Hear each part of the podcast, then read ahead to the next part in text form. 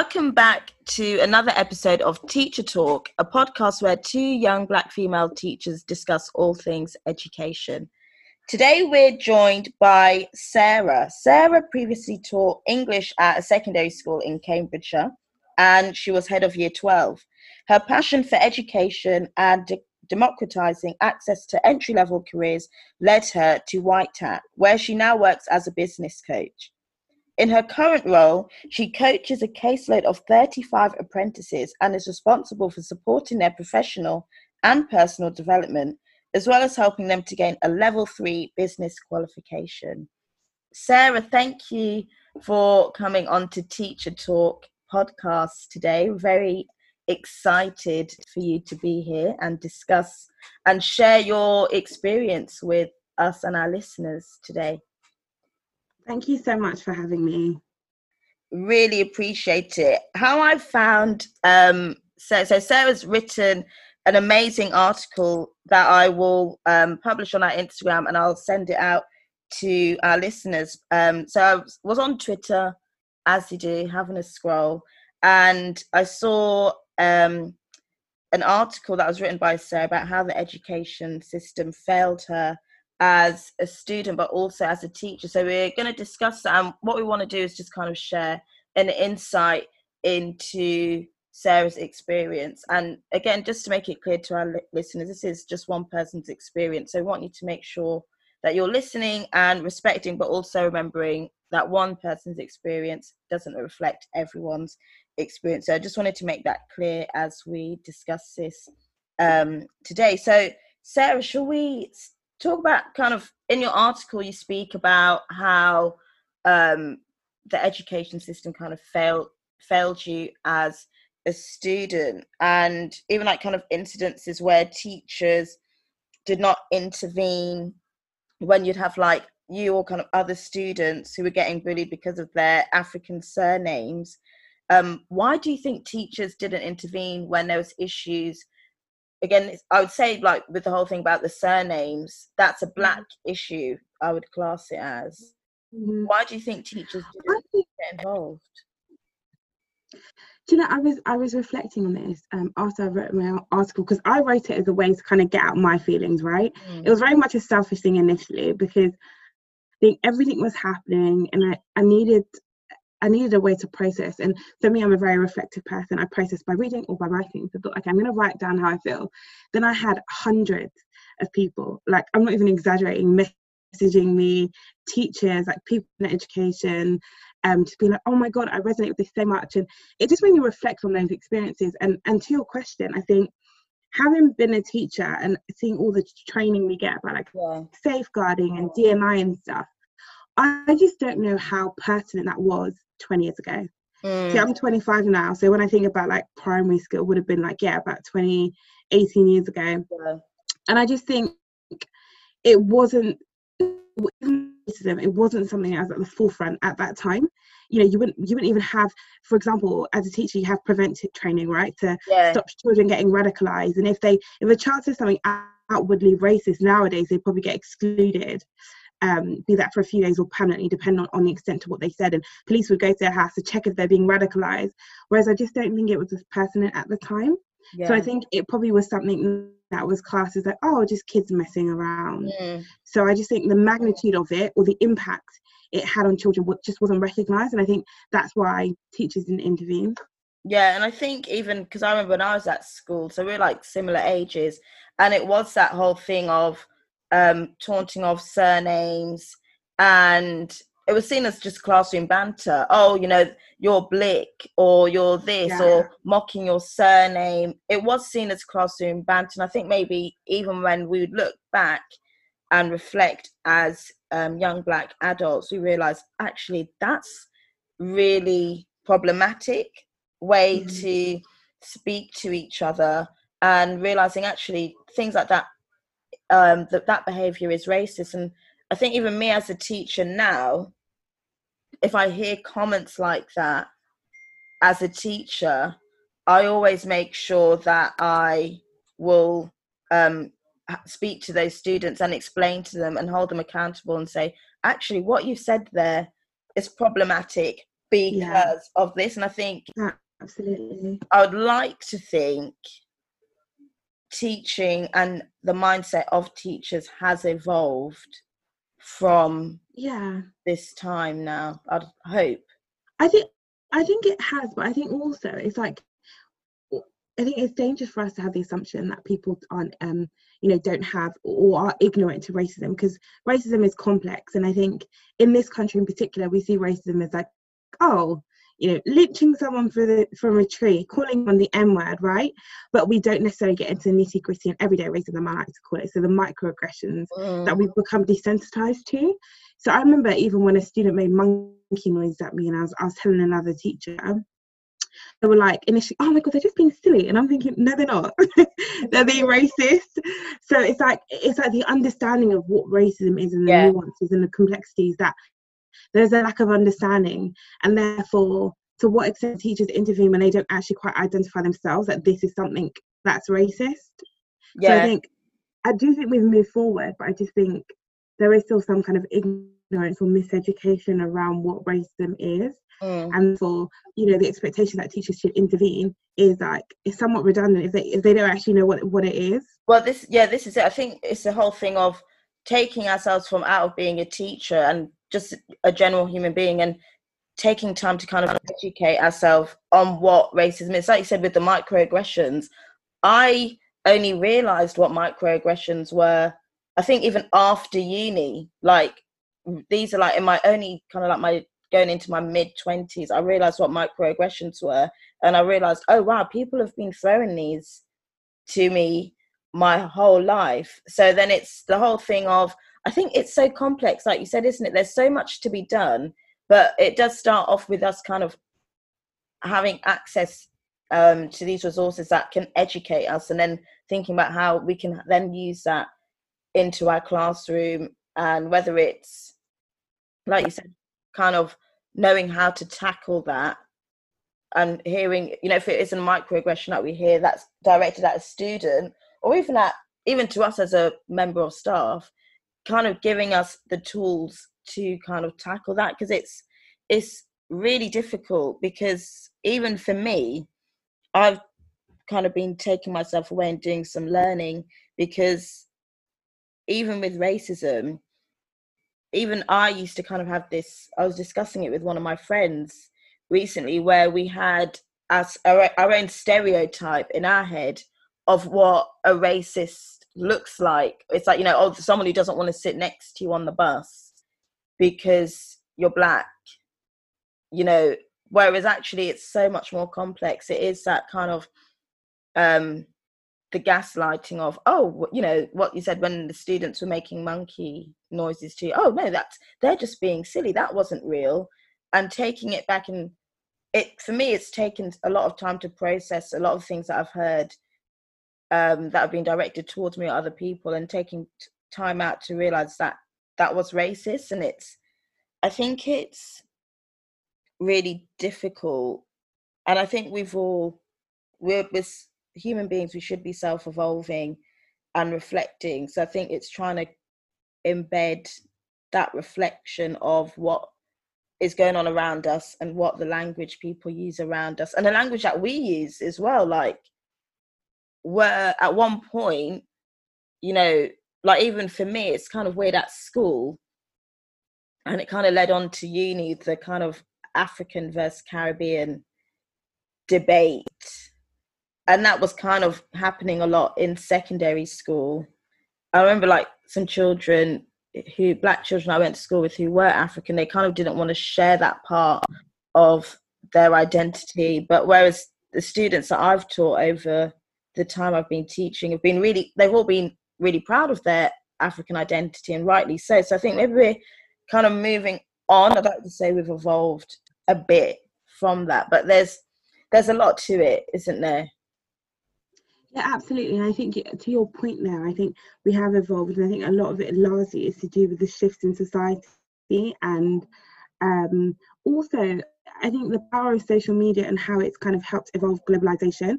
You know, children are able to go online now and they see people who look like them, mm. right? And and I think um, kind of to your point earlier, and in my I talk about you know, being called Oreo and Bounty, but that's because blackness was seen as one dimensional. Exactly. And I was well spoken. So as a black person at the time, it, it was very much like, well, you're not from End, you're not black enough. Yeah. Whereas now we see black people and we see the nuances of our identity. We see black people who are well spoken, black people who are from end, quote unquote, you know, black people from end who work in the city, black people, Yeah. people you know, are in the music in in the you know sporting industry, uh, entertainment industry, law, finance, tech, everything. Like we're starting to see kind of um black people being visible in cross sections of society. So now a black child is seen as who they are as opposed to fitting into kind of this really snug Yeah. one-dimensional view of what a black person should be this is it because blackness is there's a wide spectrum of it and it's like you said you can be um black and be in tech you can be black and be a teacher you can be black and be a swimmer an athlete and you know i think our gen this is why i love our generation because we kind of are creating these spaces for it Mm. to happen whereas i feel like our parents generation generations before because they were so appreciative of being in this country that they didn't want to take up space. They kind of put themselves in a box at the expense of everyone else, at well, at the expense of themselves, just to make everyone else feel comfortable. Whereas us, we're who we are, whether it makes people feel uncomfortable or not, and we are bre- breaking down barriers. And I think that's really, really important. I think social media. Um, especially like even for me and the people that I choose to follow on social media, they're people who i'm really inspired by and people who I'm like making sure that I'm like learning from because I want my time on social media to be productive and enjoyable, but also where I'm following people that are inspirational. And it's just for me, it's realizing that yes, I'm a black woman but there's so many different layers to me and my identity. So yeah i thought what you just said just now was it's really it's um really important.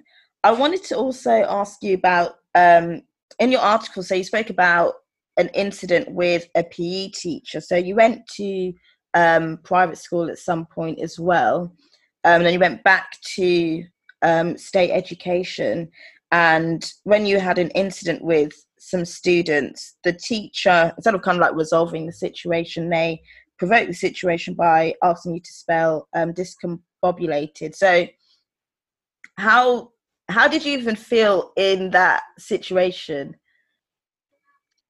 It was crazy because when I look at it in hindsight, and I kind of spoke about this in my article, that how I think him saying that word was actually a reflection of how he felt, you know, confused and just not having met a black student like me before, right? Which was crazy because the school was predominantly black.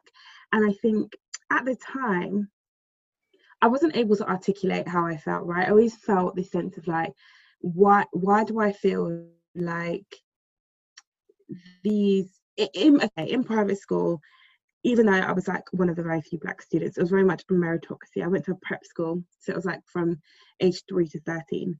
And um, in the prep school, you were praised based on your contribution. So I was head of head of house.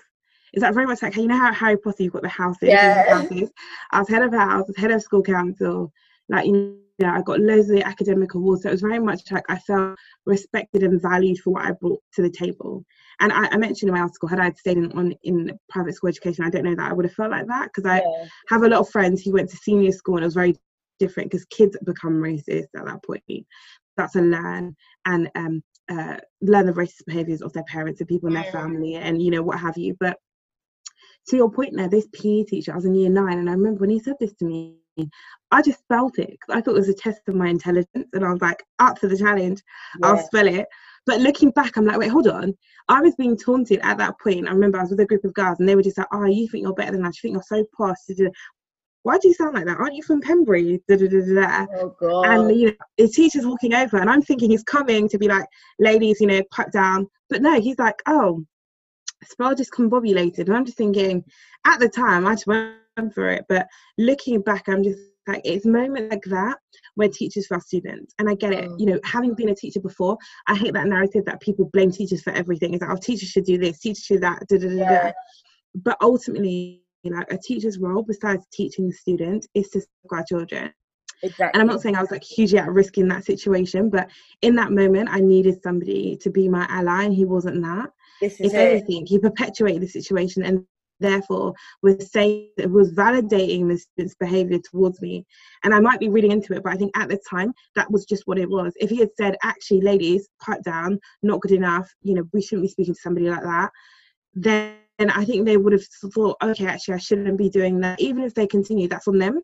But in that moment as a te- like me being a teacher and having encountered those situations where students would say things that are inappropriate to other students i'm like no yeah. we're not doing this this is wrong because like, w- what's the call to action what are you going to do as a result of this behavior that you've exhibited to this student right but he didn't so at the time i just felt like i don't know pretty like pretty rubbish about myself because i was just like even the teacher thinks i'm this like sweat or boffin, as they used to call me. Yeah, like, oh you know, this nerd. Do you know what I mean? So like, even the teacher thinks I'm uncool and not black enough. And yeah, I think that was just quite, um, quite painful. I would mm. say. It's it's you know even that point that you said about if your friends were to have stayed at um, if you were to have stayed in the private sector and how like your friends had experienced some um behave well racism basically but i was um actually having a conversation with some of the teachers that i've worked with and we were talking about you know the curriculum and kind of shaping young people's minds to be anti-racist and to be allies. And we were saying you actually have to get them from like primary school year seven year eight because that well by year nine that part of that, their identity has formed. And then it is like you said where they kind of get their um, racist behaviors and attitudes from mm-hmm. the adults that are in their lives. And i think that's why teachers we do play part quite an essential part in young people's lives and shaping their uh, mindset it's really important and it's like you said for me when i've heard some um, comments that other students direct at each other i straight away I've always tackled that. Like you said, you know, don't say that this is offensive because X, Y, Z. And we need to keep doing that. So then after that, they're not going to do it. Because I remember I had a student um, spoke about this in our previous podcast where um, she, a young mixed race student, was um, being derogatory towards another black girl about her hair. And I said, you know, I said, it's really unacceptable and inappropriate for um, black girls to tear down to tear down each other because society does that to us already so it's important that we um, are united and straight away she apologized to that student because sometimes they don't even they're so set in their behaviors that they don't even realize that they're wrong enough it's like with us as adults we um, what what is um, important that is if we do get corrected but we allow ourselves to be corrected and take that feedback on board to realize okay right I realize what I've done here is wrong and I shouldn't do it again. I think if, you know, if you had had, like you said, just that teacher being an ally, you just need that support, don't you, as well? It's just, yeah, because at the end of the day, it's, um, I just, uh, for me, I genuinely don't get it because as a teacher, we are there to make students feel safe and comfortable. And the minute they're not feeling safe, the minute they're feeling uncomfortable, we need to make sure that we can correct those and you know if i was in that situation as a teacher maybe it's just because me and my values. We'd like to hope because that was a long time ago that those attitudes were improved but like something like that it's almost like he kind of used his insecurity but also his perception of black people was like yeah why why who do you think you are? Like because it the perception of blackness was to be ghetto or to not speak properly to not be articulate. So to be faced with a young child a young black child who is articulate who has been privately educated it's like wait how? Because that, that's people are not used i still feel like now sometimes people are not used to seeing that. Yeah, absolutely. And you know, in I ran a um well, I've run a few seminars now at work on like race at work and you know what to say, what not to say. And one of the things we speak about is kind of what you were alluding to about intent versus impact. Mm. It's you know, at the end of the day, we can't allow ourselves to be held captive by fear of saying the wrong things are times we will fall short and we don't quite understand, right? And we will say the wrong thing. But it's what you do in that moment that's most important. So, you know, even if your intentions were right, and we often use it, I often use the analogy about hair, right? Even though your intention was right, you just to commitment my is not your place to touch me. Mm. And therefore, the impact you had on me is what you should be taking, um, holding yourself accountable for, not the intent, but the impact. You made me feel uncomfortable. You violated my personal space, apologize and move forward. And then in your own personal time, do your self education and learning and understand why that was problematic. So I just think it's that, yeah, that classic thing of, you know, our intentions versus the impact. We might have had good intentions, but if our impact was negative, are we holding ourselves accountable and what are we doing to move forward? This is it. Th- this is it. It's so important. It's, it's a, like we said, it is kind of doing that self reflection um, to allow yourself to take time to be able to be held accountable. Because some people they will just see it. I think person to person, some people might just see them being told something that they've already done. That's part of their identity that they need to correct. They might um, see it as an attack. I also wanted to go on to though just um, a point where you mentioned where um, when you went throughout your time like in state school you were called um, names um, Bounty or Oreo or Boffin, and I'm assuming that was by because you went to a predominantly black school, didn't mm, you? Yeah. How did the black community kind of fail you in that aspect? I think that's a really good question. I think often I hate this whole like I don't know. I feel a bit uncomfortable sort of placing blame in the black black, community because I it's not to say that you know we aren't often time perpetuating um, racism and, and racist tropes. But I think within the black community, rightly or wrongly so, I often give black people a pass because I'm like, actually, due to years of colonialism and slavery, we're actually mentally, and we're going through a process of, of, not just unlearning, but sort of like self love. And a lot of it is rooted in self hatred, right? You look mm. at somebody and you think, how can you be black and be, you know, excellent, right? how can you your ability to whiteness afford you advantages that I don't have, right? And it kind of roots in self-hatred. So, you know, I, I don't look back at those students and like dislike them or have any strong feelings about them. It's almost like I feel kind of sad that a lot of them had so much self-hatred that they looked at me and rather than seeing me and it's sort of gas myself as somebody you know that they could like learn from or aspire to or someone who's a friend and they're equal, they saw me as less than or um, uh, just different. Or, you know, they, and another thing that I was sad about is that they attached my, um, you know, brightness or smartness with being white. Yeah. And that pissed me off, quite frankly, because I'm like, why is it that as black and black young children, we didn't associate positive things with blackness? And that is the thing that was, I think, harder for for me like looking back as an adult I was like why is it that they saw me being articulate as something that was white as a white thing as yeah. opposed to actually it's just a people thing and it's just that anybody can be articulate it's just that anybody can be ambitious right and it was like unless i played sport or did music that would make sense right but i wasn't i mean i did i did do music but like it, you know i was just a normal kid like he was like yeah. school and yeah i think yeah more than anything it just made me a bit sad at the time I just desperately wanted to film. So I remember my brother jokes about it now. I had like there was a girl on my estate who um basically like took me under her wing and in the end it was really bad. Like I went from being really popular in school to joining this school and like actually being bullied. And it was weird because I was like really popular on one hand but also got bullied. And oh, I actually wow. left my school like halfway through. Oh my God. I left for a term. Yeah, my dad took me out for a term because these girls like tried to like beat me up after school. It was all very dramatic. But went to mm. another school for a term, and I was living in Hackney at my mum's house. My dad lived in Barking, and I went to stay with my dad for a, a term and went to school.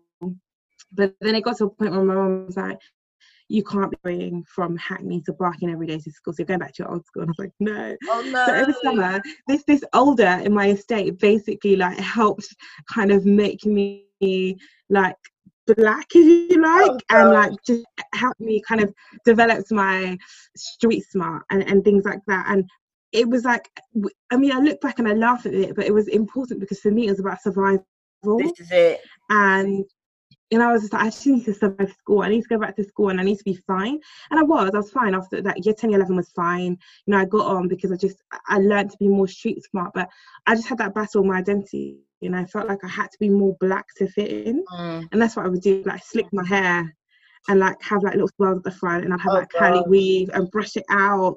And I think so I was thinking that is not me.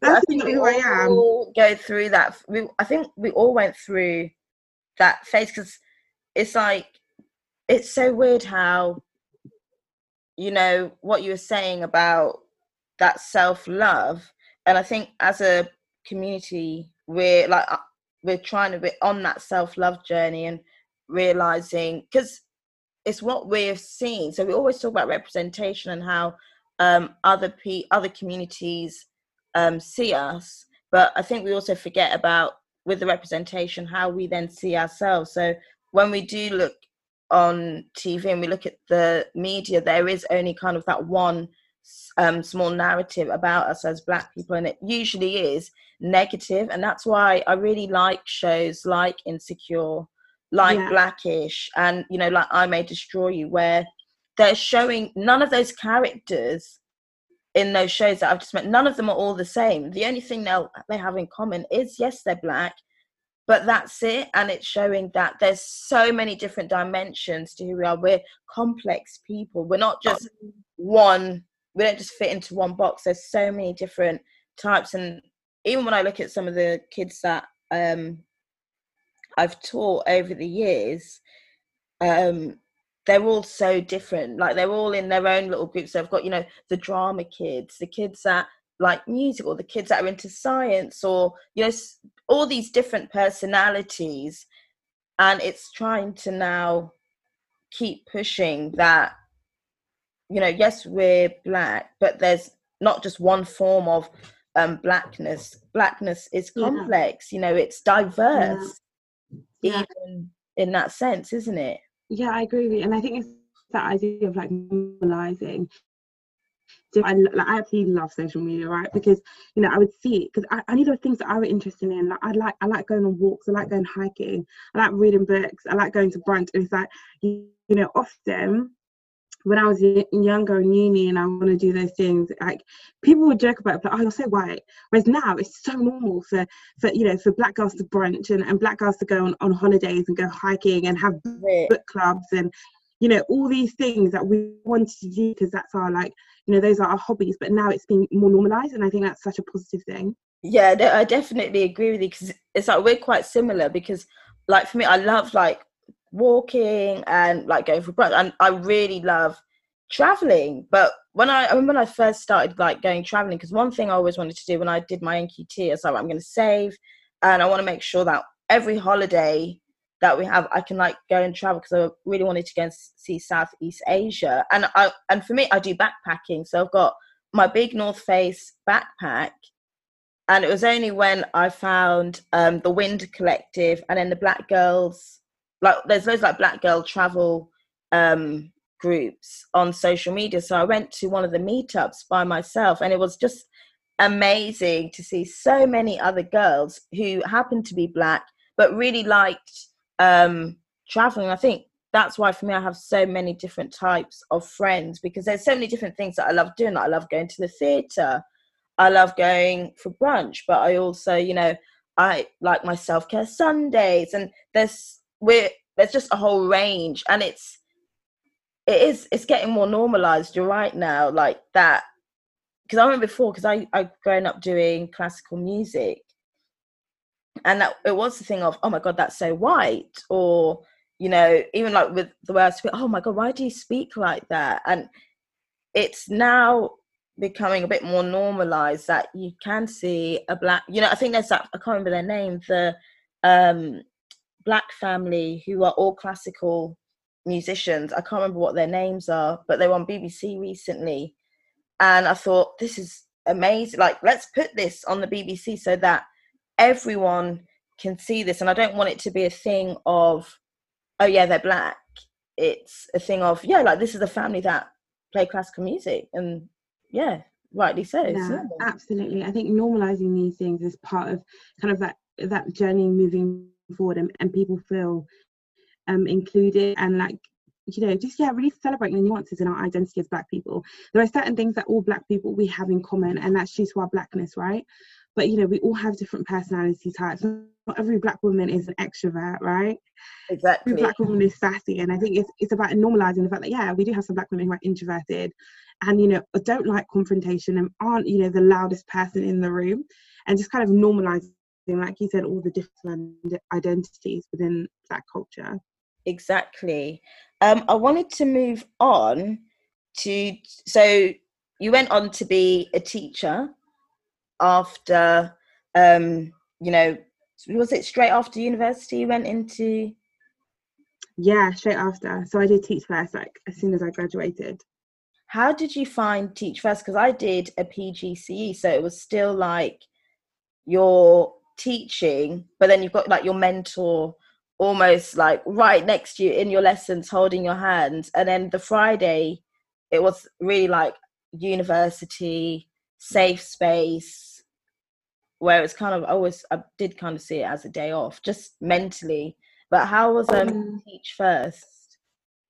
it, i mean it was great. It was very intense because like for me i went into teaching I, I did teach first not because i wanted to be a teacher which sounds really silly but it's like deeply passionate about access in education, right? Having with my educational experience and and you know feeling like why is it that people who don't have as much money don't have access to the best education, mm. right? And I came across Teach First when I was in university. And I thought, actually, I really feel quite aligned with their vision and their mission. So I'm going to go ahead and do it. It's two years, it's reputable, it'll be great fun. I love English. Let's go mm. for it, right? And then I was placed in a school in Cambridge in a little town that I'd never heard of in my life. Ooh. It was predominantly white town, white British, um, and um, it was it was hard, right? Because Teach First is very intense. You from day one teaching full, like full lessons, and you're studying simultaneously. So I was battling that, which is hard enough. Then on top of that, racism, not just from like with the students, they weren't even as bad. It was teachers that were worse and mm. like parents. And one parent said to me, You've been out in the sun long, haven't you? Oh God. Yeah, he was like he's like, Where are you from? And I was like, London. He's like, How on earth did you get here? You didn't get on a boat like the rest of them. Oh. And it's like in those oh. moments, you know, you always say to yourself, if anyone was ever racist to me, I'd say this and I'd say that. But no, you get numb. Right, it happens to you and you feel numb because you're like, oh my god, did that just happen? Like, I don't know what to say, I don't know what to do. So yeah, it was difficult. And I don't think I quite understood the magnitude of those experiences or, or the impact it had on me. In when I was doing it, I was just in the motions, right? And I I loved being in the classroom and I loved the process of you know when like students get something their eyes light up and they yeah. and they have that passion they're reading shakespeare and they're gassed they're like miss me me me and i love that i absolutely love that and i think that passion for like learning and empowering yeah. you know, children even children who are bottoms at year 10 to feel like they can analyze, you know, teach them about, you know, I would like get Machiavelli in there, like mm. and stuff like that. So they're bottoms and they're like, yeah, Miss Mackie guy, and oh, you know, gosh. stuff like that. So I was passionate about the, the education piece, and that is what kind of sustained me, I would say, throughout. But I knew once my two years were done, I was going to be done. oh my gosh, it's the thing is, it's um the like that one year in itself of the training is so intense. I think whatever you do, whatever form of going into teaching you do, it is so intense. So sometimes thing you don't even have time to process it because you're literally trying to get through the day, get all your essays done, and get all the teaching done, and then take on feedback and make sure that your other lessons are improved and do your lesson plans.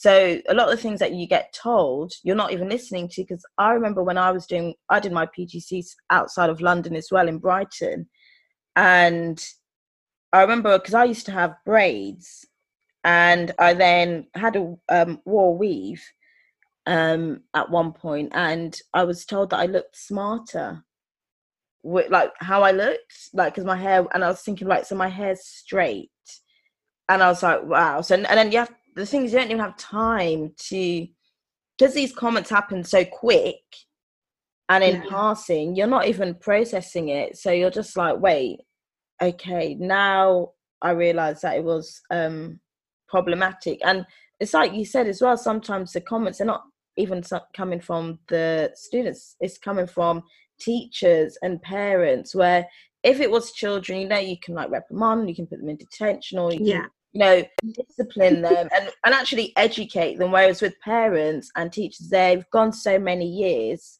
in their life just getting through and saying these comments that like they're not why would they change? But it's it's so yeah, hard. And also it's exhausting. It, it's more it's easier to I think address racism amongst students because you have that dialogue and they're teachable and they're mo- yeah. like they're moldable. Whereas when it comes to adults and talking to adults about race, and it's not to suggest that adults can't unlearn these things, but adults automatically will come on the defense. This and it's very much like, oh, you're attacking me, or I'm not racist because the view of racism is very extreme. Exactly. And being at my school that calling somebody racist was like the biggest insult ever. Oh, and it's like, and it's like, no, actually, but, but you you are exhibiting racist behavior right now. And I think, yeah, with students, I had a student say to me, "Go to Africa," and like when I was telling him off, and I I remember following that into at that point I'd built a, a thick skin, yeah. and I knew I was moving back to London. And I'd already secured my role, so I was very much like, okay, what is my legacy going to be when I leave this school? So in that moment, and one thing that I nailed over these years is tact and diplomacy. And I have to tell you about yourself without telling you about yourself. Yes. So I wrote a letter to the head teacher and I copied the head of behaviour in it and his head of year. And I, I said what the incident had. I made it very factual, not like ridden with emotion. And I was like, I would like this tackled with a three pronged approach. Firstly, I want to know what sanction he's going to get. Secondly, I want to have an intervention conversation, a restorative conversation before mm. he comes back in my classroom because I'm not teaching that boy until we have that conversation. Of course. And then thirdly, I want to understand what what is the protocol when teachers experience racial abuse? Like what, what's the process? And I remember like screenshotting that and putting it on Twitter and loads of people were messaging and they were like, oh my god, good on you. did And I just thought to myself, if not me, then who? Exactly. If we don't kind of stand up on these things, and it doesn't have to be aggressive, it doesn't have to be um, defensive. It's very much like I just did it. If it was anything else, like if a student, you know, sexually made like like a sexual comment at me or you know you know you we would action it in the same way so yeah. it's looking at racism and seeing it as, as important enough to address and not feeling afraid to talk about these issues and we can be pragmatic i went on to teach that boy after that. I mean, he got excluded, but that was something else uh, permanently. But I went on to teaching him because I had a conversation with him and I said, "Do you understand why I told you to leave the classroom? Mm. Uh, you know, do you understand what was what was bad about what you said?" And that really having that conversation. Yeah. And he was like, "I'm sorry." And I was like, "Fine, let's get back in the classroom." And it's like, I need to let go of that as well and not yeah. treat him differently the next lesson. Because in my head, I was thinking, mm. Ooh. but like you know i had to kind of deal with him with compassion and think he wasn't born racist this is learned behavior well, this so is it. if if he's if he's if he's able to apologize sincerely i can move forward and my job is to ensure his educational success and i was able to do that. So it's that of like holding people into account but also having it in you to forgive and move on as well i think is really really important. Yeah it's it's like you said though as well because i've had some times where rightfully so I have had to um, stand up for myself.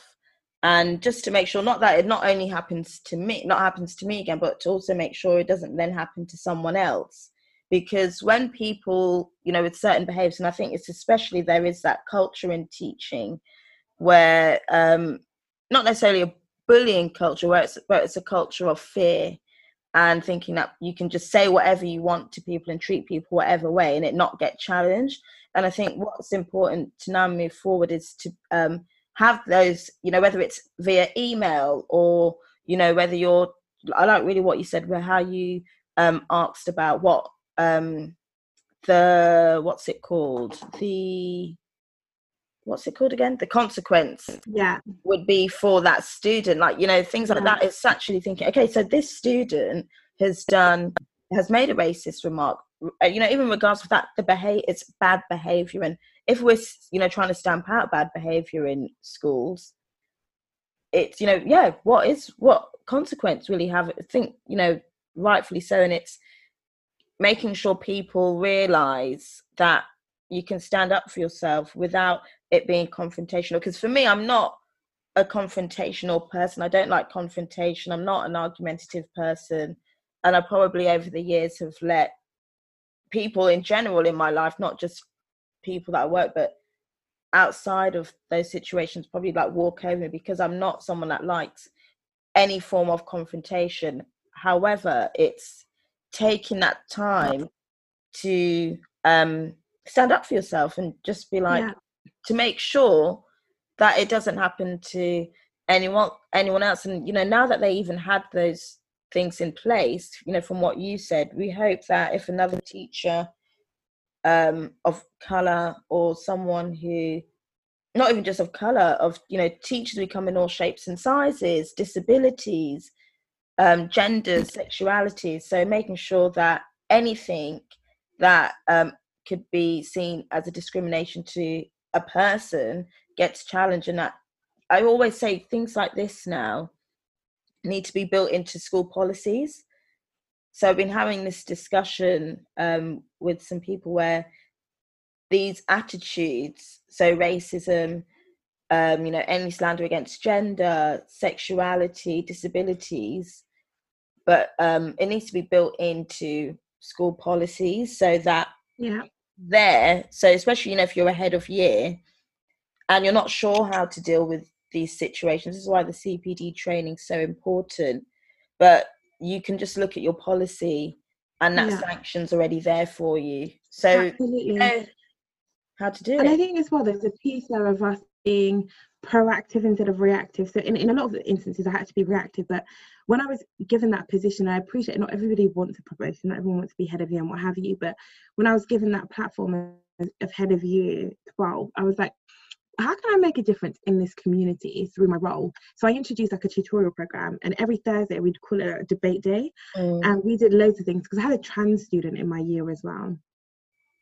and you know having uh, a trans student in my year group really shifted how I thought about things. Mm. And I was like, okay, I want to, I need to ensure it's my job to safeguard this child and make sure that she felt safe in school amongst her peers and that it was a conducive environment for her to learn. Mm. And of mm. course, I can't go around and, and, challenge and be at her defense. And but if I create a culture whereby that's wrong, then I don't need to over police because there's other students in the classroom who'll be like, hey, that's not do that. So I created a tutorial program and we talked about like oh like fat phobia and, and body confidence. Yes. And we spoke about like sexuality and we talked about the nuances of like gender and race and immigration and Brexit, and it was never about indoctrinating. So I would never place my opinion. They probably didn't mm. know anything about my political views, but it was very much about, you know, would would provide both sides of the argument and open a safe space for them to discuss yeah. and to be educated. And it was really good because you, you could see the culture shift in sixth form. It was no longer a place where people like felt like they had to conform and they couldn't you know be who they wanted to be. Mm. and also like i said it gets to a point where you want it to be self-regulated like i don't need to be there to ensure that this is safe right? Because it's now been created. And that tutorial program was used after i left the school. That's so um, meant that i knew it was a continuous thing. So i think just thinking about as a teacher like how can you how can you leave your legacy? And it starts within your classroom. Yes. I, I taught English, right? And sure you have a little bit more flexibility at GCSE you don't.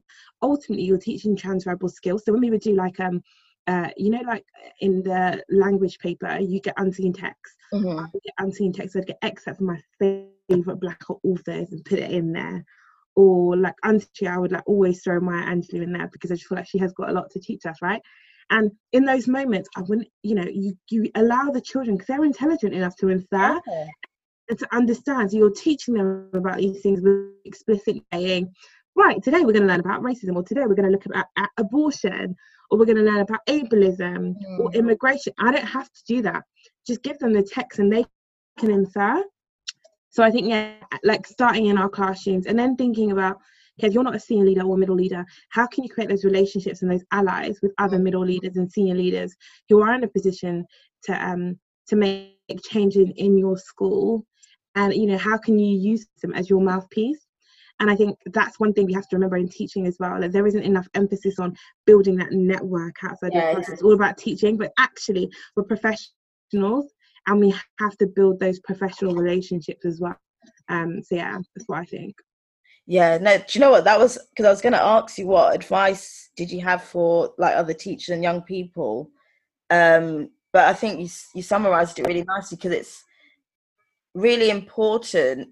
Um, I like the point where you said if you're not, if you're just a teacher, um, obviously teacher, we can only implement as much change where it is essential that we start in our classroom because your classroom's that kind of foundation because I'd like to say even the kind of teacher that I am, um, I'm about I never push any of my like political views on students, but I always push the view of equality. And I always one thing I always say to all my students is you don't have to like everyone, but you must respect everyone regardless of who they are. It's making sure that um, there's that mutual respect. So that's that's always kind of that one fa- um, phrase I give to students, and even just making sure that everyone feels comfortable, regardless of who they are. Especially in a London school, you've got so many different types of people. But even like you said at that school where you were in Cambridgeshire, obviously predominantly white school, but regardless of the fact that you know that one thing they have in common is that they are white but their um their their identity is all different so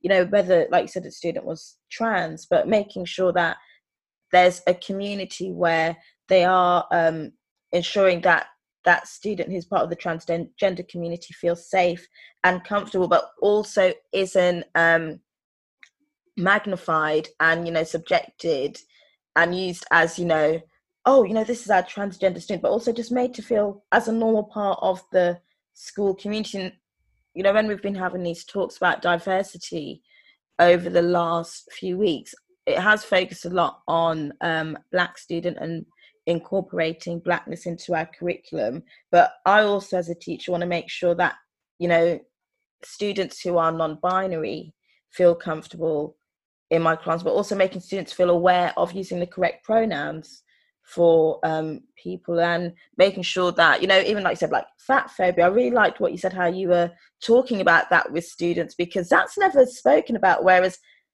you know there's diversity among, amongst our bodies and making students i don't there's not really anything that's makes students aware of that i feel like we focus on like eating balance but i still feel like even from a young age there's um eating healthy and exercising, it's almost like your body should all look, look one way. Whereas someone who may be part of the plus size community, I don't like using that word, but just for the sake of what we're talking about, yeah. but um, who does eat healthy and is balanced, but um, in a bigger body and embracing that. So I think I really liked what you said. I'd like to kind of explore that yeah.